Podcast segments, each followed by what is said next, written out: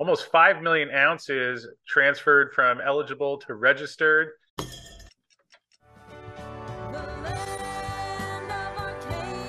Well, hello there, my friends. Chris Marcus here with you for Arcadia Economics on a Thursday morning where there is plenty happening today as we have moves in the gold and silver price and also some moves in the actual physical silver as we will dig into in just a moment because there have been changes in the COMEX stockpiles. Also, a big addition to SLV, which we will cover. But first, let us quickly take a look at the silver price down yet again.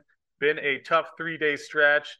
Obviously, on Tuesday, the silver price was down almost a dollar, continued yesterday, and as well as today, where we've had, at least in the past two days, Jerome Powell in front of Congress talking about how inflation is still a concern, suggesting once again that there could be as many as two rate hikes on the way.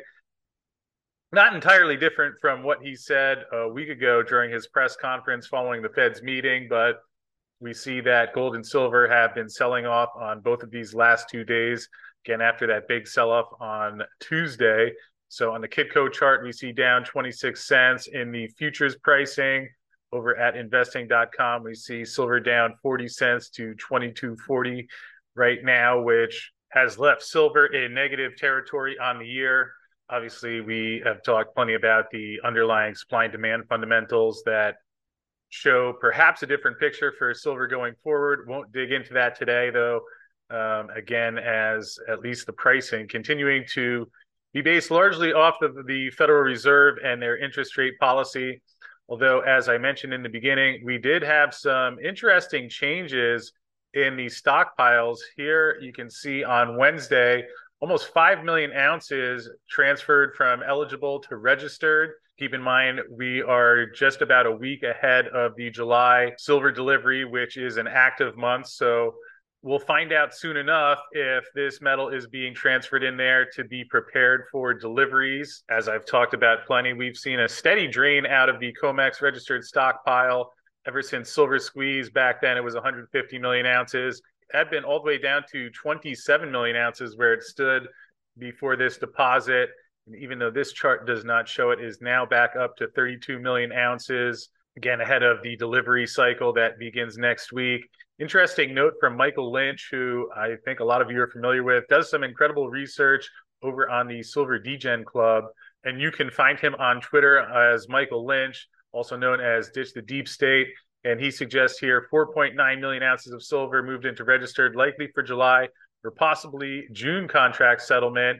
And something that he has been noting in his daily posts, which are well worth reading, is that there's still 431 contracts standing open in the June contract, which he feels is suggesting that the shorts may be having a problem locating the metal to deliver. And again, we will see in the next couple of days whether this uh, 5 million ounces that was just transferred from eligible to registered is used to meet that, whether it's used to meet some of the deliveries for the July contract. So certainly something to keep an eye on, which we will do here over the next week as we head towards that July contract. Still quite a bit early to get a feel for how many contracts may be delivered as we are a week out, although we are in that range where COMEX certainly on the lower end of their supply of registered metal. Again, here's something we've talked about quite a bit before. This is the LBMA vault holdings, as you see there, which also at that same time following silver squeeze have taken quite a dip has been relatively steady over the past half year let's call it as you get down here to 852,000 ounces and for these past 5 or 6 months still just staying steady at 848 million ounces. Of course a lot of that metal is accounted for with the ETF holdings as you can see here with 26,000 and change total tons in the LBMA silver vaults, 17,314 tons counted for with the ETF holdings, leaving 9,081 tons outside of that. And at the same time, this has been happening. We've started to see withdrawals in Shanghai as well. And just to be clear, I would say it's still a bit premature to say that we're seeing a run on the silver market, although certainly some interesting trends that have been going on for a while and continue and especially with the July deliveries coming up shortly that will be the next step to look forward to and at least the possibility there if you did get a big delivery number and see a lot of metal taken out of the COMEX could bring us closer to the point where we really start to see whether there is an issue here or not. But certainly the trend so far heading lower. And at the same time, this was happening, as I mentioned, we did have a big addition into SLV on Tuesday. Interestingly, that was the day when the price was down almost a dollar you can see that in the gray line here, and here's the 5 million ounces that was deposited.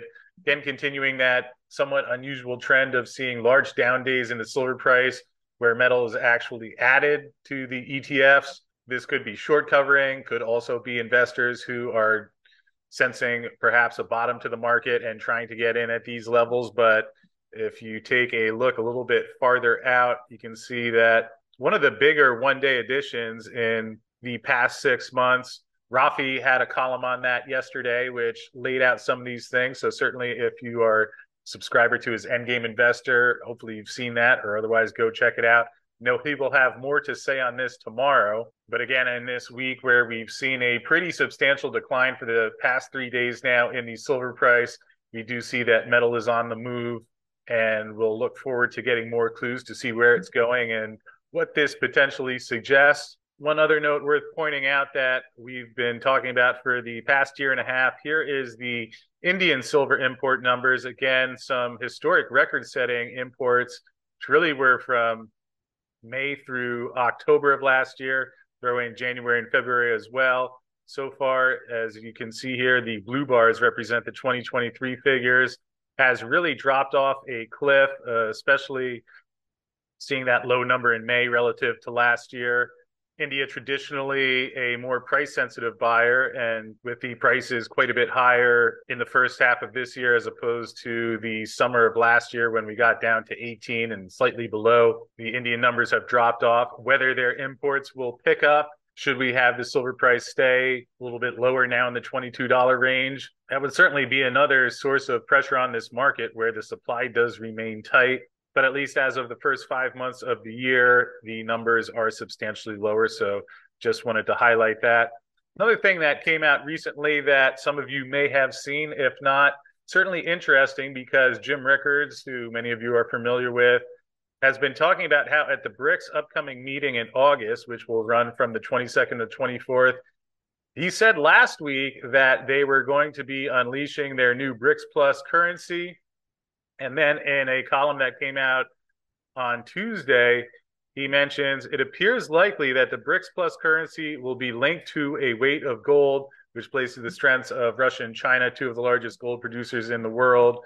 This is something that we've heard about. We've seen papers out of Russia. We've seen some of their officials talk about this, talk about a currency based on a basket of commodities. So it's not like this is coming entirely out of nowhere. Is this something that is actually going to happen in August?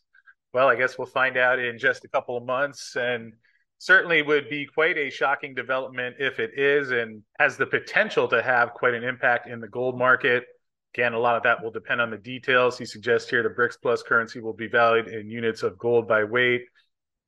BRICS currency will have a fixed value of gold and then suggests the policy backed up by physical gold purchases could drive the dollar price of gold to $3,000 per ounce or higher very quickly. So as we sit here on June 22nd, just about two months away from just about two months away from the meeting, I'm sure we will hear plenty about this going forward. And certainly seems like the kind of thing that is possible given all the things that are going on in the world, especially with the Russian Ukraine war, the increasing divide in the world between NATO and some of the Eastern countries. Certainly seems like the kind of thing that Russia could respond with Will they? We will find out in due time, but just wanted to point that out. And again, if you Google the biggest monetary shock in 52 years, Jim Rickards, you can find out more about that and take a look through the article.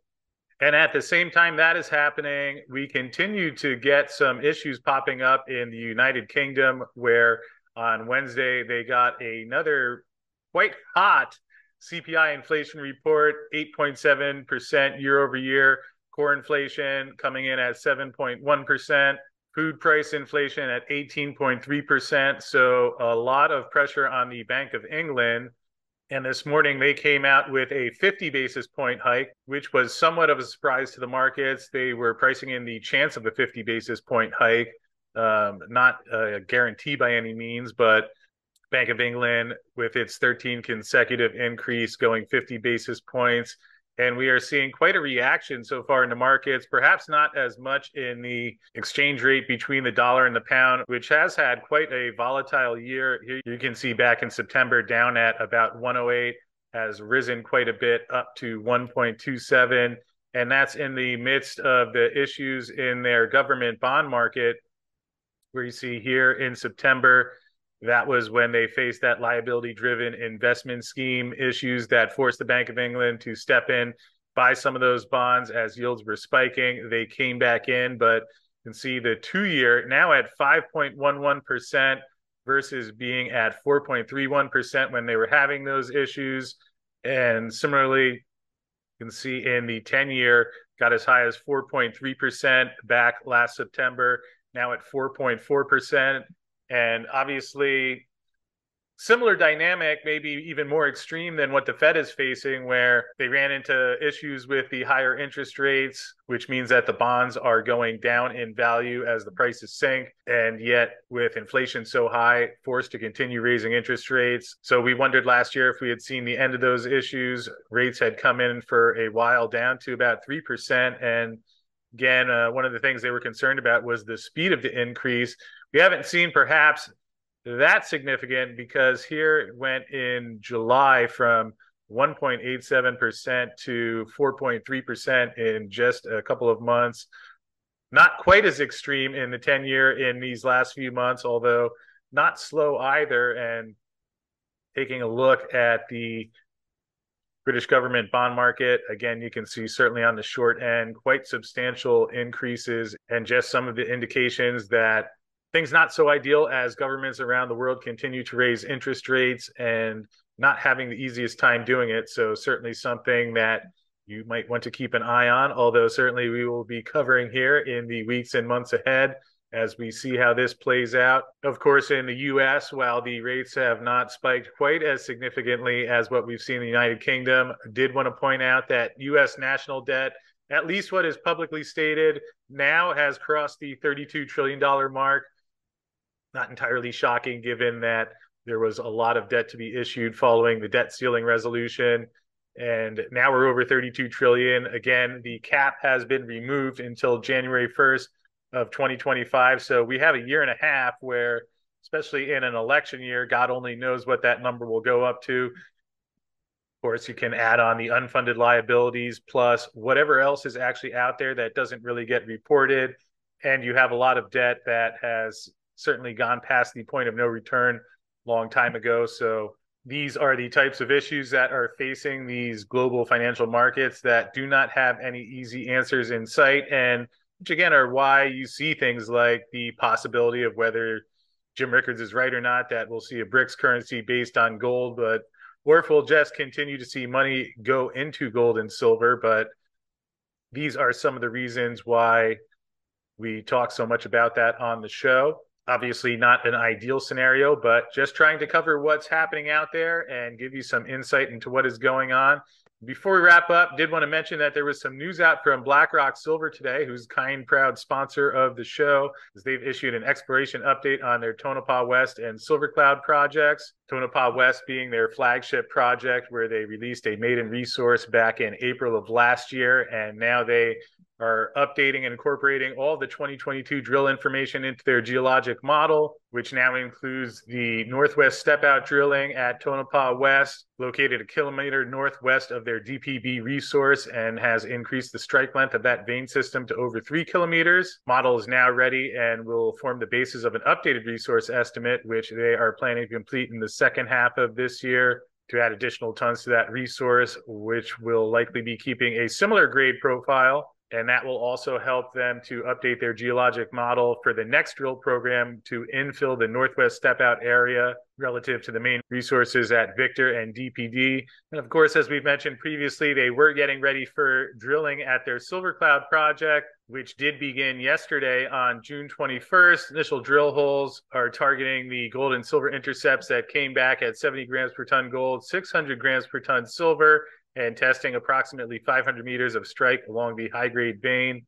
Two additional targets have been identified that are similar to Northwest Canyon. And based on a multiple vein scenario, a Midas mine like system is envisioned, which the drill program will be testing. So, of course, this is in addition to their lithium project that they found at Tonopah North, which they've partnered with Tearlach Resources, who is doing the drilling and has gotten some encouraging results with the drill holes that have come back so far.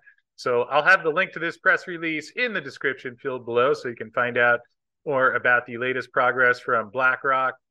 And we will wrap up there for today. But hope you found this one helpful. Appreciate you being here as always. And we will see you again tomorrow with Rafi's Weekly Silver Report.